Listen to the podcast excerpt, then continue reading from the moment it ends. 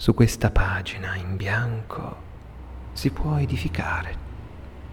Avrà così una casa sua anche il cuore e l'anima dei poeti. Le ombre avranno una città, mentre tu scrivi ovunque, edifichi dimore, tu sai che tane fai e trappole, cunicoli che scavi e varchi d'inchiostro tra le fibre. E mentre parli, dai scolo al silenzio e lo crivelli.